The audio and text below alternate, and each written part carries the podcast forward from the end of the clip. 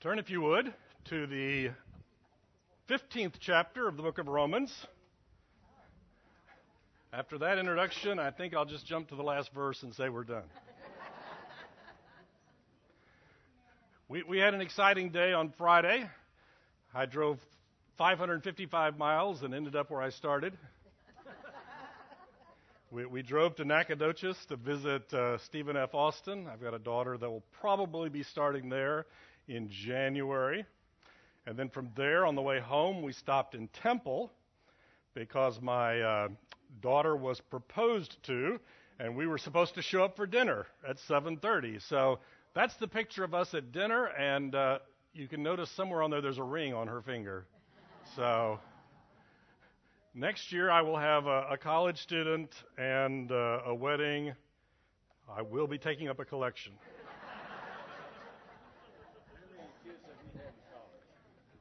Uh, how many have I had in college? This is the seventh one in college.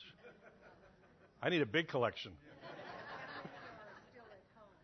Uh, right now, there's two at home until January, and then there'll be one at home.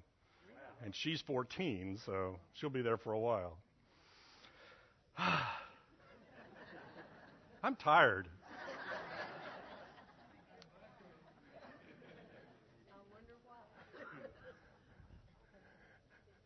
Today we will be finishing the book of Romans. One way or another, we will be finishing it.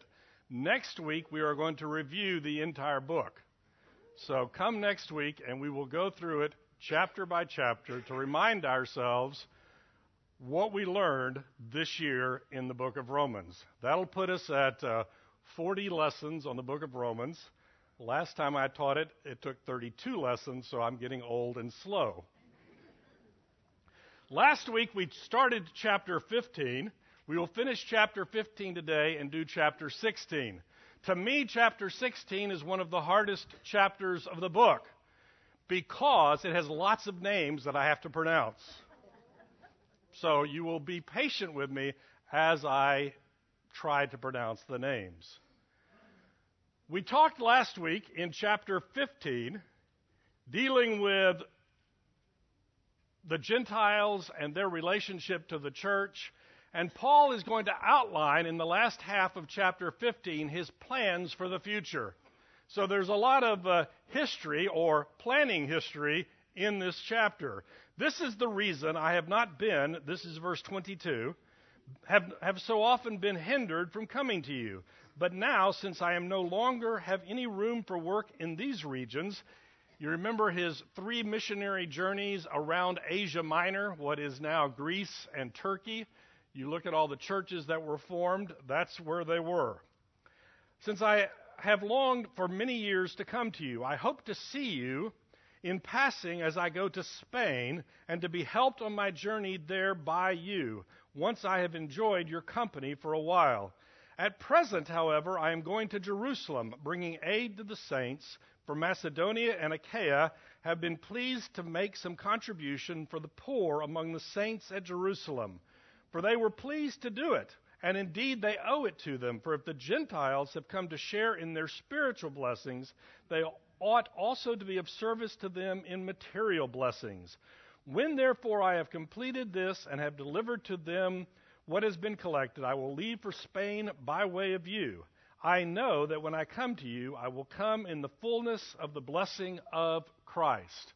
If you remember in the first chapter, Paul said, I am not ashamed of the gospel. And you kind of look at that and go, why did he say that? Well, we speculated, and there is just some speculation here, that there were those who said, well, Rome, I mean, uh, Paul is okay out there in the boondocks.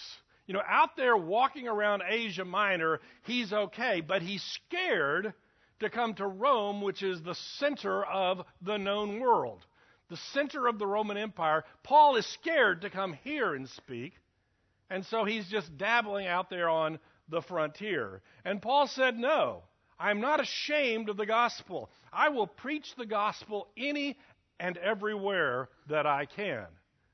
What he says is he's got to go by Jerusalem on his way to Spain, and on his way to Spain, he's going to stop in Rome. That's his plan. Now, we can cheat because we have the book of Acts and we know what really happened. Yes, he made it to Rome, just not the way he expected to make it to Rome. If you remember, in the book of Acts, we covered that, was it two years ago? Whenever it was. He went to Jerusalem, got accused of starting a riot. There were some people who tried to kill him. The Romans protected him. They didn't want anything to do with him until he told them that he was a Roman citizen, and then they had to protect him. There was a trial. He was going to be condemned. There was some speculation about whether they would have let him go. But as a Roman citizen, he was able to appeal to Caesar. He said, I appeal to the higher court. They said, Fine, we're going to lock you up and we're going to send you to Rome.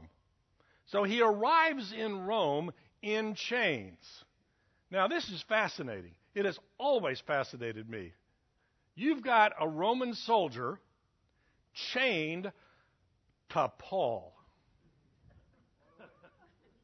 Who's going to win this battle? And every several hours, they unchain that Roman soldier and they stick another one in his place.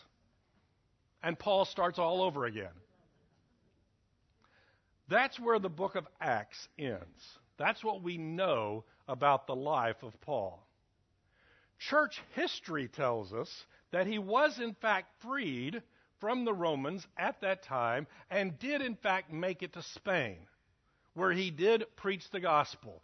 He returned to Rome, and that's where he was martyred for the faith.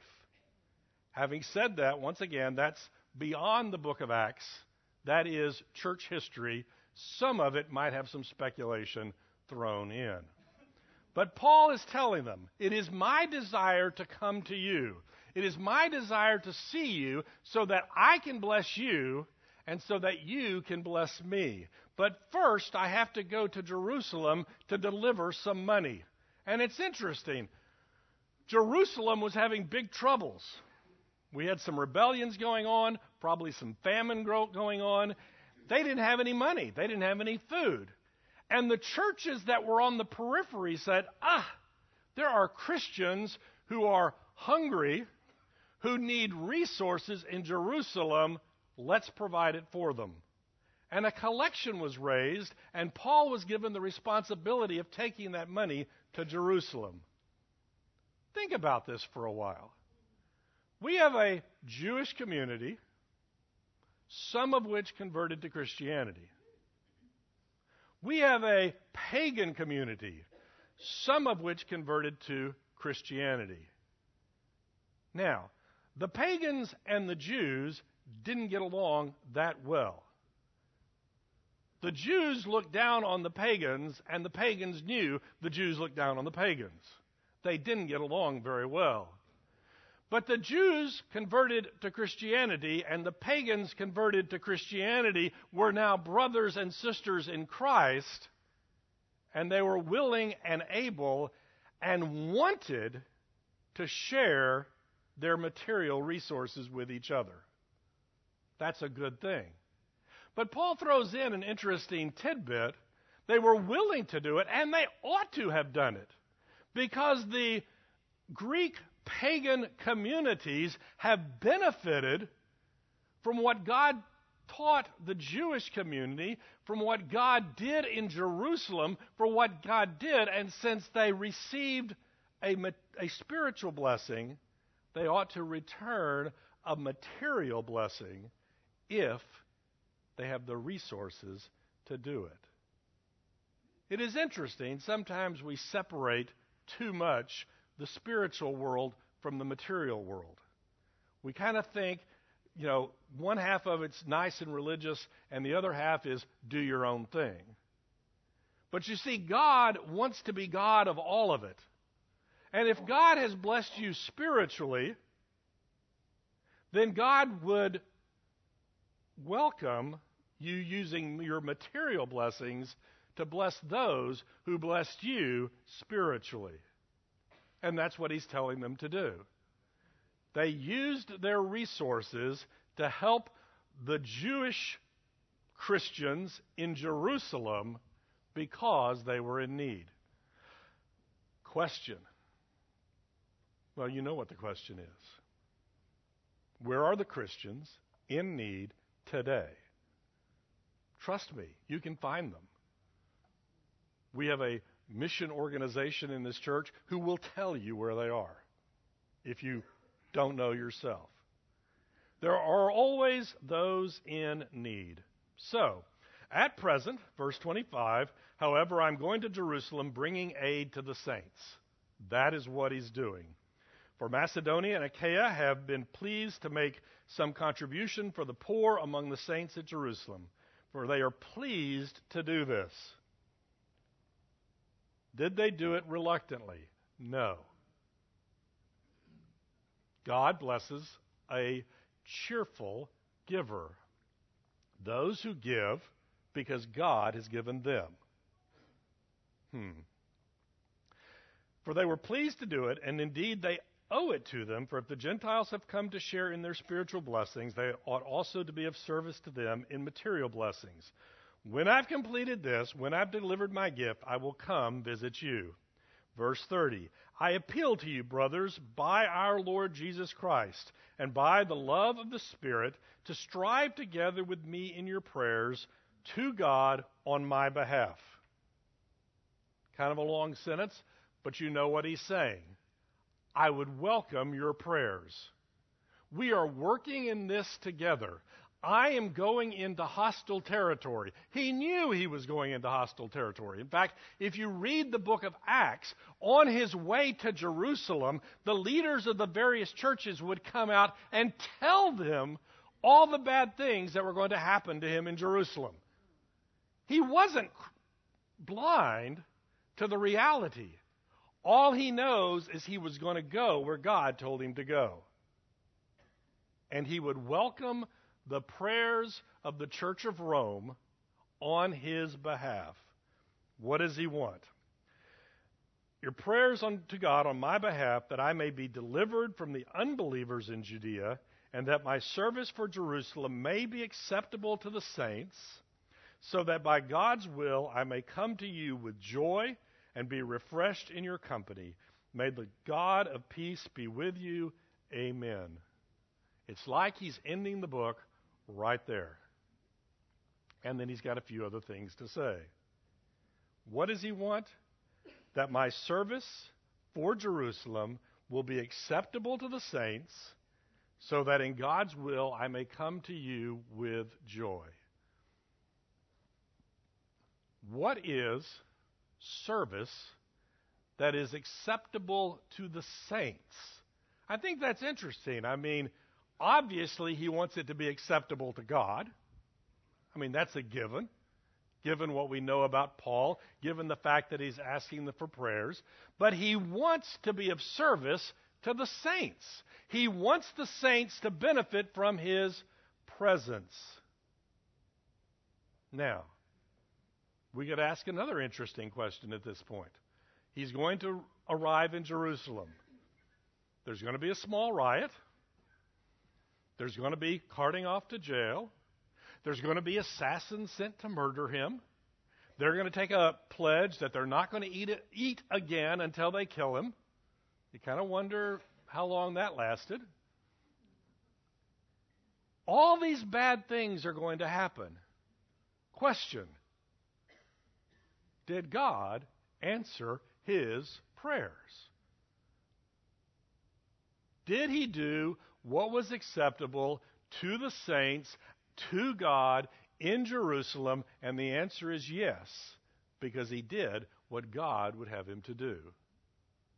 And number two, he got a free trip to Rome. I mean, let's look at it. You know, well, in chains, yes, and shipwrecked and bitten by snakes, and I mean, all kinds of things, right?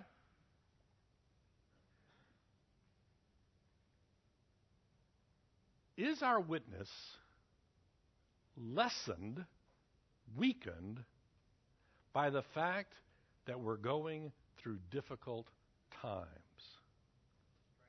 Go ahead. by, the time they got close to Rome, he was running the ship. by the t- by the time he got close to Rome, he was running the ship. They knew who was in charge at that point. Yes, go ahead.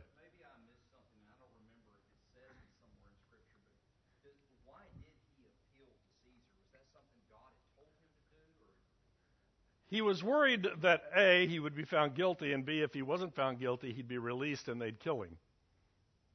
Okay? We're not really told. We are told that the, the person the people trying him said, you know, we may have let you go. But that's speculation. I mean, people say all kinds of things, right? You do know that the people in the Bible sometimes tell lies. And if they tell lies and the Bible writes down what they said, the Bible is accurate, even though what they say, you get the picture, right? So the answer is he appealed to Rome because he could. He could as a Roman citizen, and he viewed it as the way of continuing his ministry. Okay? The Jews wanted to kill him. The Jews were really, really ticked off at him. So, is the work of God, is the presentation of the gospel weakened and hindered because the messenger is going through difficult times?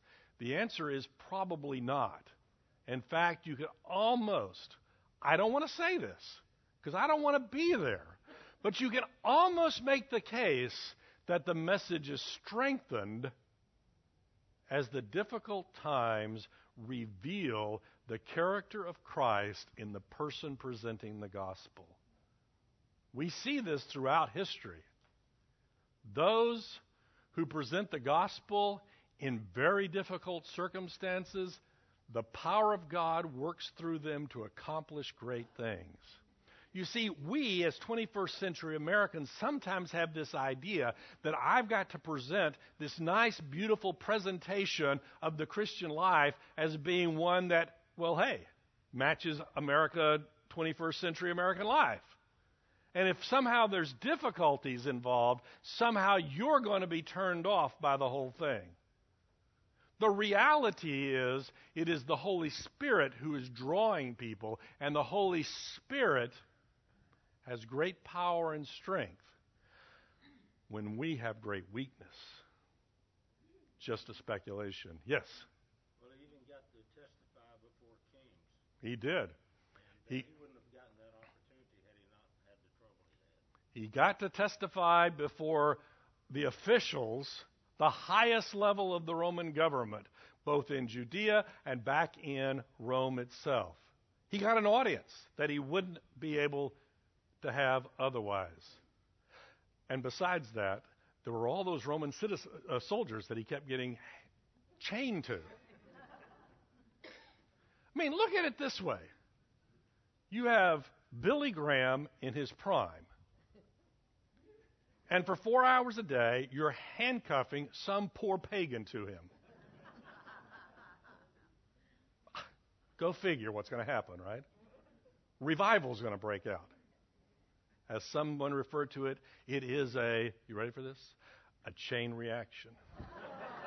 oh, oh, boo. I know, that's really bad.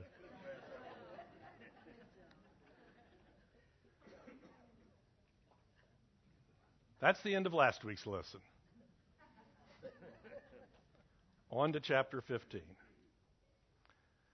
It's like he finished the letter, but he wanted to remember. Chapter 15 is a list of people. That's all it really is. Remember this person. Say hello to this person. This person really helped me. This person did great things.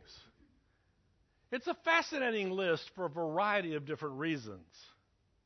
First off, it demonstrates that Paul recognized that everything he accomplished, he accomplished because of the work of the Holy Spirit in his life and the work of people helping him. Nowhere in there is, oh, I've done all this myself. We have people in here who rescued him, who fed him, who taught him, who helped him when he was in dire straits. And he is saying, Thank you. The second thing we need to remember is that outside this chapter, most of these people we don't know anything about. Some of them we do. Aquila and Priscilla, we know lots about them. They're talked about frequently in the book of Acts. They helped Paul. They were tent makers with Paul. They helped Apollos. They did great things. And a few of the others we know by name. Some of them we have some speculation. Oh, this might have been that person over there. But for the most part, outside this chapter, we don't know who they are. Why is that important? Somebody shared the gospel with Billy Graham. Somebody shared the gospel with every preacher that ever existed. Do we know their names? Eh, sometimes we do. Billy Graham's written biographies, we know. Sometimes it was a family member, sometimes it was a friend, sometimes it was just some random person on the street who shared the gospel with them. We then turn around and we see this great evangelist and we go, wow, that's great. God looks at this person who was faithful to do what God wanted them to do and said, that's great. Which is greater? It's a stupid question in God's eyes. Because God is looking for faithfulness wherever God has put you. So we look at this list of people, and there's a couple of thoughts that come to mind. One is, who's in my list of people? Who is in the list of people that have made me what I am today, for better or for worse? Sometimes we forget. We forget my grandmother, who paid me 10 bucks to memorize the books of the Bible in order. That was a long time ago. A long time ago. 54 years ago. if you ever have the opportunity to pay one of your grandkids to memorize the books of the Bible, pay them. I don't care what the amount of money is. Pay them. Why? Because knowing the books of the Bible in order is a good thing. The people who gave me books to read at the right time, people who taught me in the nursery, in Sunday school, the good old fashioned pagans who challenged me to learn things that I wouldn't necessarily have learned. Each of us has a list of people. None of us are self made human beings.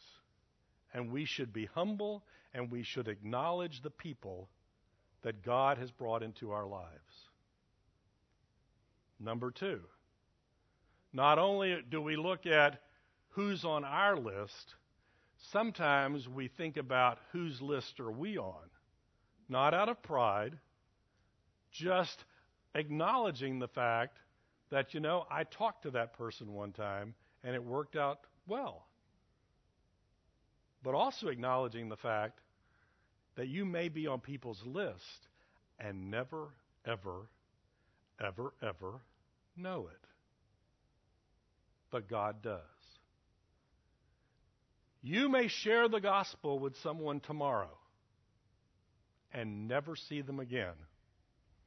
And 10 years from now, the Holy Spirit will move in their lives and they will respond to that gospel message. God knows. You may never know. You might know. There was a young lady that I worked with. Ten years after she left the company, she called me. She actually talked to my wife and said, I became a Christian, and I wanted you to know. Hmm. Good stuff. We both have a list and we contribute to the lives of others. Sometimes it's public, sometimes it's private, sometimes we make the big leagues and we get into the book of Acts. Sometimes we just get mentioned in the 16th chapter of the book of Romans. But that's okay.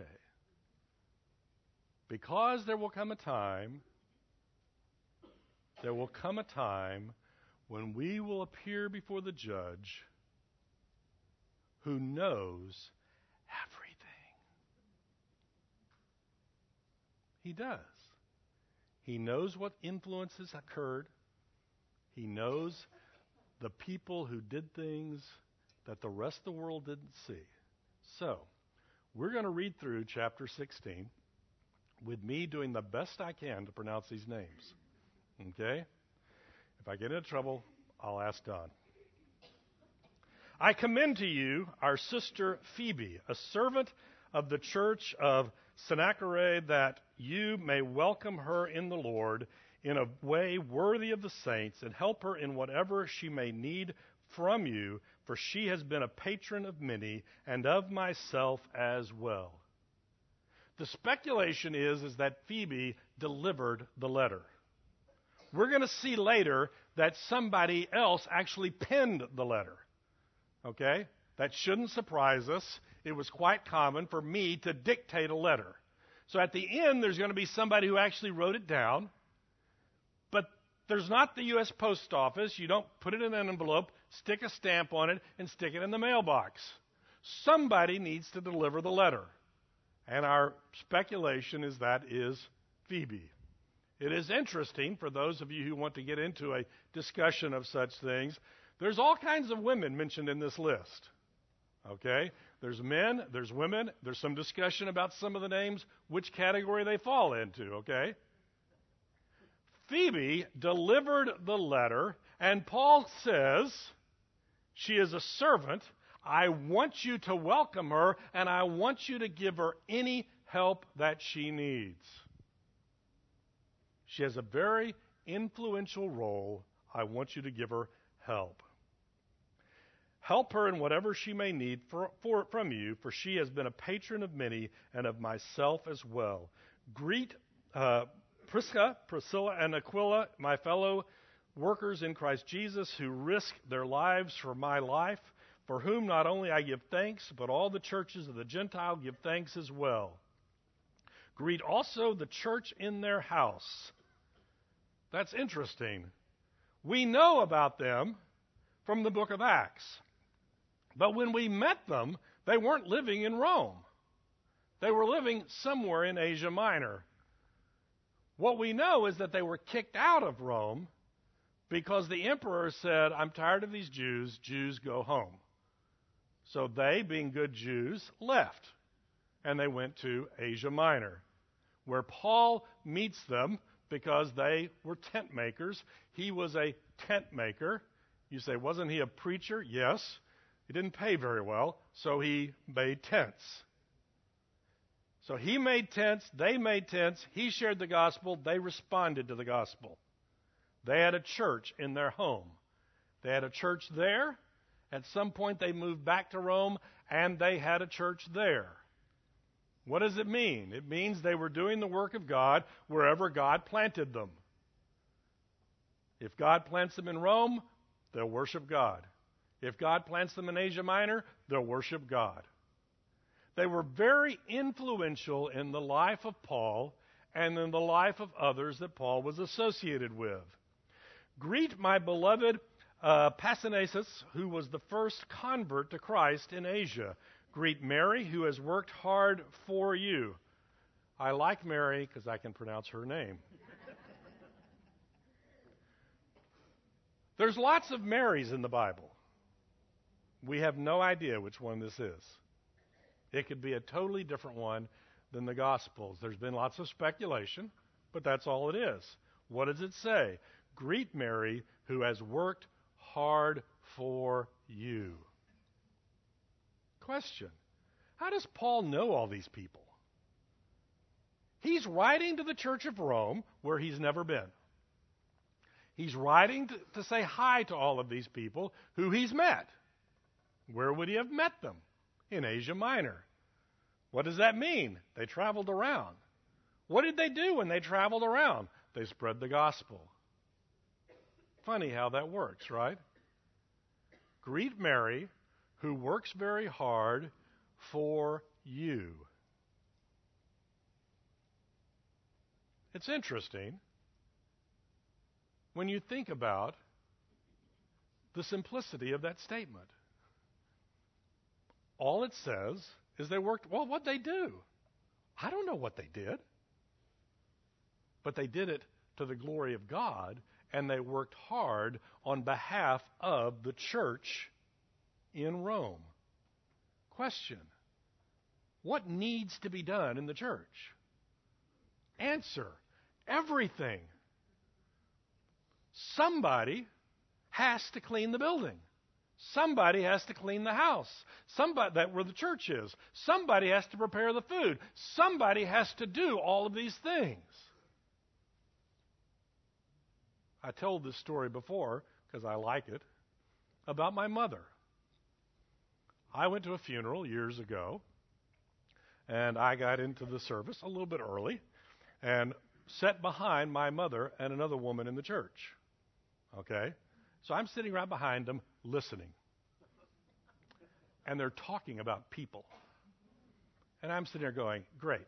My mother's sitting in a church at a funeral gossiping. But then I started paying attention to what they were talking about. They were running down the people in the church who had needs and making sure those needs were being met. Who's taking food to them? Oh yeah, they were. Okay, that's like, they were working through the needs of the community of believers to make sure those needs were being met. And if they weren't being met, they were going to meet them. They were working hard for the community of believers. They weren't lazy. They didn't show up to church on Sunday, put in their one hour, and go home. They were working hard for the community of believers. Greet Mary, who has worked hard for you. Greet Andronicus and Junia, my kinsmen and my fellow prisoners. They are well known to the apostles, and they were in Christ before me. Now, you would not know from my quick reading of that verse how much controversy that verse has created. Anybody have any idea why? If you don't, I'll just keep reading and we'll be much happier for it. Junius is an interesting name, Junia, Junia, excuse me, because it actually can be masculine or feminine. The speculation is that it's feminine and that this is probably a husband and wife team. Okay? That's a good answer. But the next problem comes when it talks about they are well known among or by the apostles. Because there is speculation oh, this means that Junia, a female, was one of the apostles. Doesn't that violate all kinds of things? Well, maybe it does and maybe it doesn't. But what does it, I mean, what does the sentence mean? Okay? It says here they are well known to the apostles. If you read a older translation, it says they are well known among the apostles. Seven. So, what does being well known among the apostles mean? Babe Ruth is well known among baseball players. You take the group of baseball players, Babe Ruth is in that group, and he's well known. But being well known among baseball players may also refer to Babe Ruth's mother. They all know her. She is well known by this community. And that's what has produced the speculation. Within the Catholic tradition, where you do not have um, female priest because the apostles were male, there are those who want to use this verse and go, ah, see, you're wrong. Let me give you a kind of a rule of interpreting things. Don't use the more obscure passages to override the passages that are less obscure. Just as a general rule. Also, don't belittle the role of women in the early church or in any church at any point in history. I believe that this married couple were helping the apostles and the friends of the apostles to the point that their names had been brought up. Aren't they doing good stuff? Yes. Don't ever think that because you're of this sex, this ethnic group, or fill in the blank, that there's not ministry work to be done. As I said, that verse has prompted books. There's a lot of speculation going in. It also says, My kinsmen and my fellow prisoners. Kinsmen probably means they were Jewish. Fellow prisoners means they had rough times too. We hear about Paul. We hear about Peter. We hear about other apostles getting thrown into jail. Remember, there were areas where the whole Christian community was getting thrown into jail. Remember that Paul himself worked very diligently to throw them in jail when he was Saul before his conversion. They are my fellow kinsmen, they are my fellow prisoners. They are well known to the apostles, and they were in Christ before me. Greet Amphilus, my beloved in the Lord. Greet Urbanus, our fellow worker in Christ, and my beloved Stachys. Greet Apelles, who is approved in Christ. Greet those who belong to the family of Aristobulus. Greet my kinsman Herodion. Greet those in the Lord who belong to the family of Narcissus. Greet those workers in the Lord. Tryphaena and Tryphosa. There's some speculation that those are twins, probably twin sisters. We don't know. Greet the Lord. Perse- greet the beloved Perseus, who has worked hard in the Lord. Greet Rufus, chosen in the Lord, also his mother who has been a mother to me as well. You know, that's the kind of person you show up at, the, at their house and they're going to feed you dinner because you're family. Wait a minute, I'm not family. It doesn't matter. You show up for dinner, they're going to feed you dinner. My friend, my friend's mother, I show up, the mother feeds me dinner. Good stuff. Greet Asyncritus, Phlegon, Hermes, Patrobas, Her, uh, Hermas, and the brothers who are with them. Greet Philologus, Julia, Nercius, and his sister, and Olympas, and all the saints who are with them. Greet one another with a holy kiss. All the churches in Christ greet you. It's like he ended the book again. He's one of those guys who just can't stop talking. He must be a Baptist preacher. Once again, a list of people who we know very little about outside of this chapter, who Paul is acknowledging helped me, they helped the Lord, they helped the church, and that's good.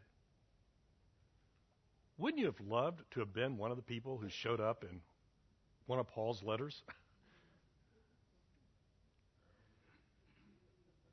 what does this mean? to us. It means there are people who are helping us, and we need to acknowledge that.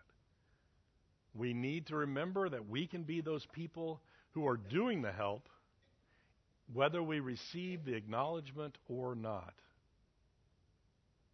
We are called to be faithful.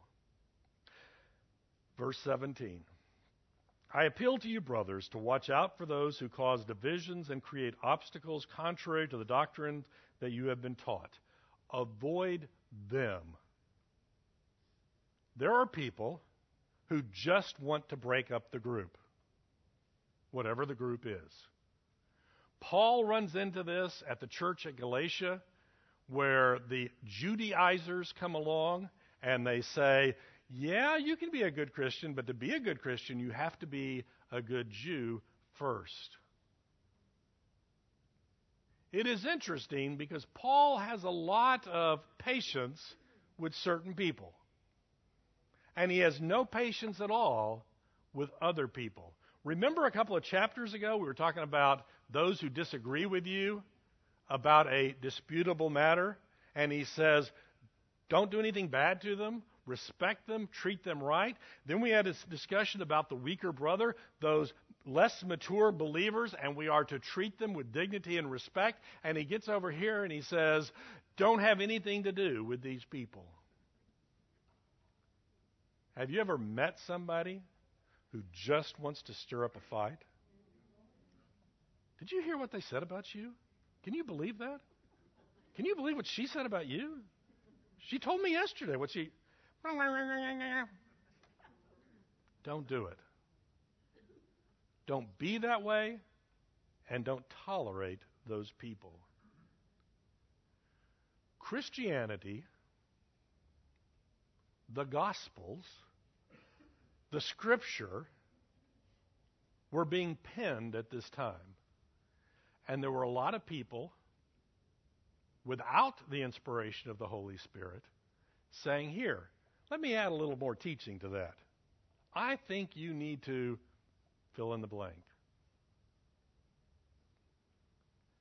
And they would come to a church and they'd say, Okay, you're, you're, you're learning this. I mean, some of that gospel stuff's good, but let me tell you the real scoop.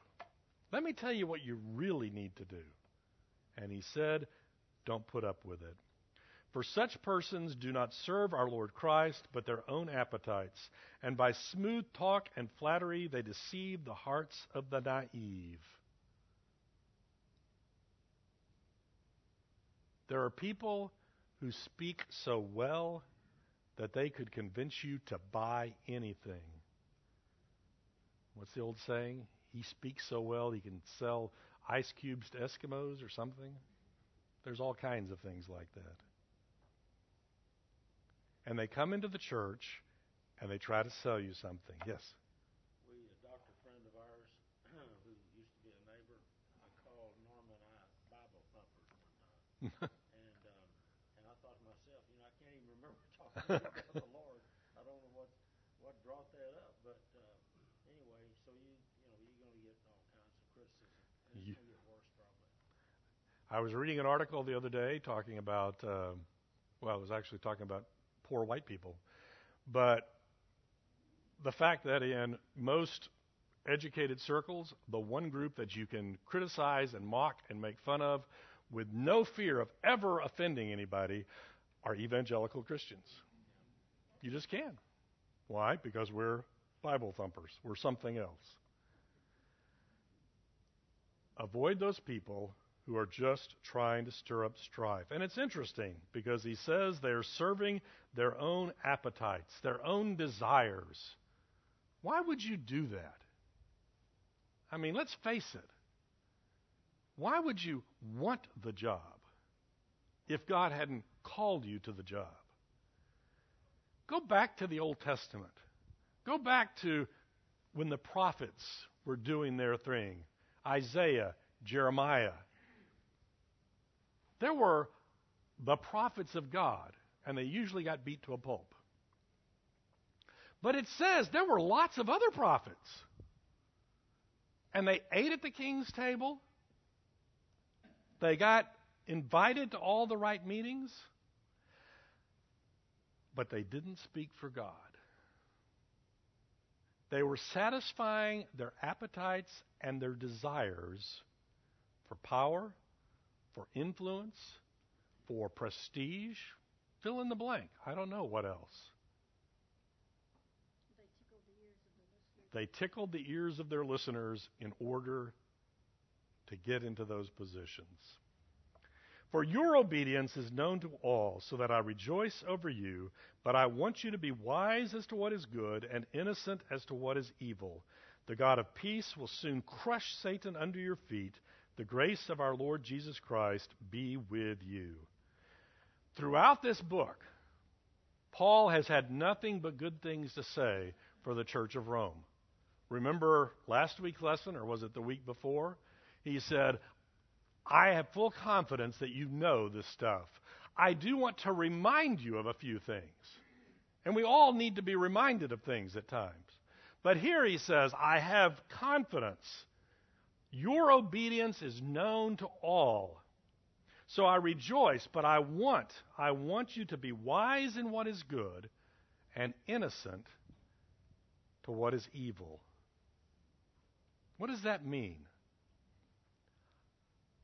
I want you to have experiential knowledge of what is good. What does that mean? It means I've studied the scripture, I've listened to godly teachers, and I go out and do what God wants me to do, and I look back and I go, wow, that was great. I learned it, I in my head, I learned it in my heart, and I know I have tasted and seen that it was good. I want you to be wise in what is good. There are those that would have you believe, though, I need to go dabble in the evil so that I have experiential knowledge of it so that, well, I can better deal with it later. No. I want you to be innocent of the evil. Wait a minute, don't we all sin? Yes, we all sin. But don't go looking for it.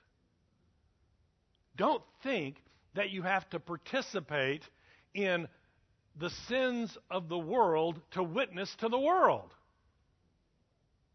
It is interesting. I was reading a uh, uh, article by uh, John Piper talking about a particular TV show that's very popular among young people, and it has lots of sex and violence. And he makes the comment the world today does not need more young people who can relate to the people of this world. What the world today needs are more young people who can relate to God and show that to the world around them. And it applies to us too. You and I have participated in enough, evil in our lives, okay? We're not going to ask for list. We're not going to give list. But what God wants is for us to be wise in our knowledge of what is good. And He wants us to be shocked when we hear about evil because I just can't imagine that. Are we naive? No. We are innocent. Be wise what is good and innocent as to what is evil. The Lord, the God of peace, will soon crush Satan under your feet. The grace of our Lord Jesus Christ be with you. Timothy, my fellow worker, greets you. So do Lucius and Jason and Sosipater, my kinsman. I, Tertius, who wrote this letter, greet you in the Lord. That's the guy who actually wrote it. Okay? Shouldn't surprise us. It doesn't mean he stole it. It doesn't, I mean, he was the scribe that wrote it. Gaius, who is host to me and to the whole church, greets you. Erastus, the city treasurer, and our brother Quartus greet you. Now, we actually do get to the end of the book. Now, to him who is able to strengthen you according to my gospel and the preaching of Jesus Christ, according to the revelation of the mystery that was kept secret for long ages, but by now has been disclosed and through the prophetic writings has been made known to all the nations, according to the command of the eternal God, to bring about the obedience of faith to the only wise God be glory forever, Jesus Christ. Amen. What is that gospel message? That's what we're going to talk about next week when we review the entire book. Let's close in prayer. Dear Heavenly Father, thank you for the people that influenced Paul's life. And thank you for the people who have influenced my life. I pray, Lord, that I would give them the honor that is due them. For it's in Jesus' name we pray. Amen.